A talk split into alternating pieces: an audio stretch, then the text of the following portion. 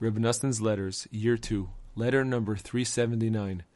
We should really be happy. What is more, Purim is coming. Purim is coming. An important point I forgot. You ought to be rejoicing and greatly encouraged by what you yourself wrote me, that you merited to receive the letter which we need for our business.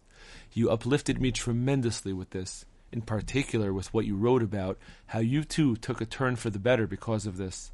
This is as it should be for it is no insignificant matter. God willing, after this coming Purim, we will deal with this and give him the appropriate response.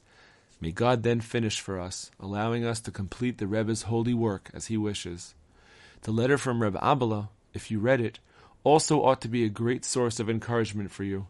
How great are God's deeds, and how mira- and his miraculous kindnesses in every generation. I also received the sum of two new rubles and the flour.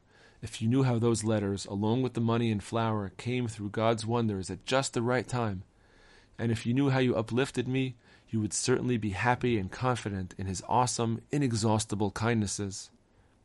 It is time for the afternoon prayers, and we must prepare ourselves for the reading of the Holy Megillah and for the Brit Milah celebration meal this evening.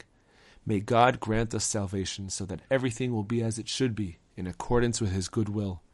May each and every one of us merit to feel the power of the miracle of Purim, for us too, now in this generation. May we merit to rejoice in the joy of Purim, and of the holy commandment of Brit Milah especially, to fulfill Megillah 16, the Jews had light, this is Torah, joy, this is the festivals, rejoicing, this is Brit Milah, and splendor, this is Tefillin. Through God's kindness, I explained in depth the statement of our sages in Likutei Halachot Tefillin 7.10. What can I give back to God for all the favors He has bestowed upon me? His kindness to us has been abundant, and the truth of God is forever. The words of your Father, waiting for salvation and joy.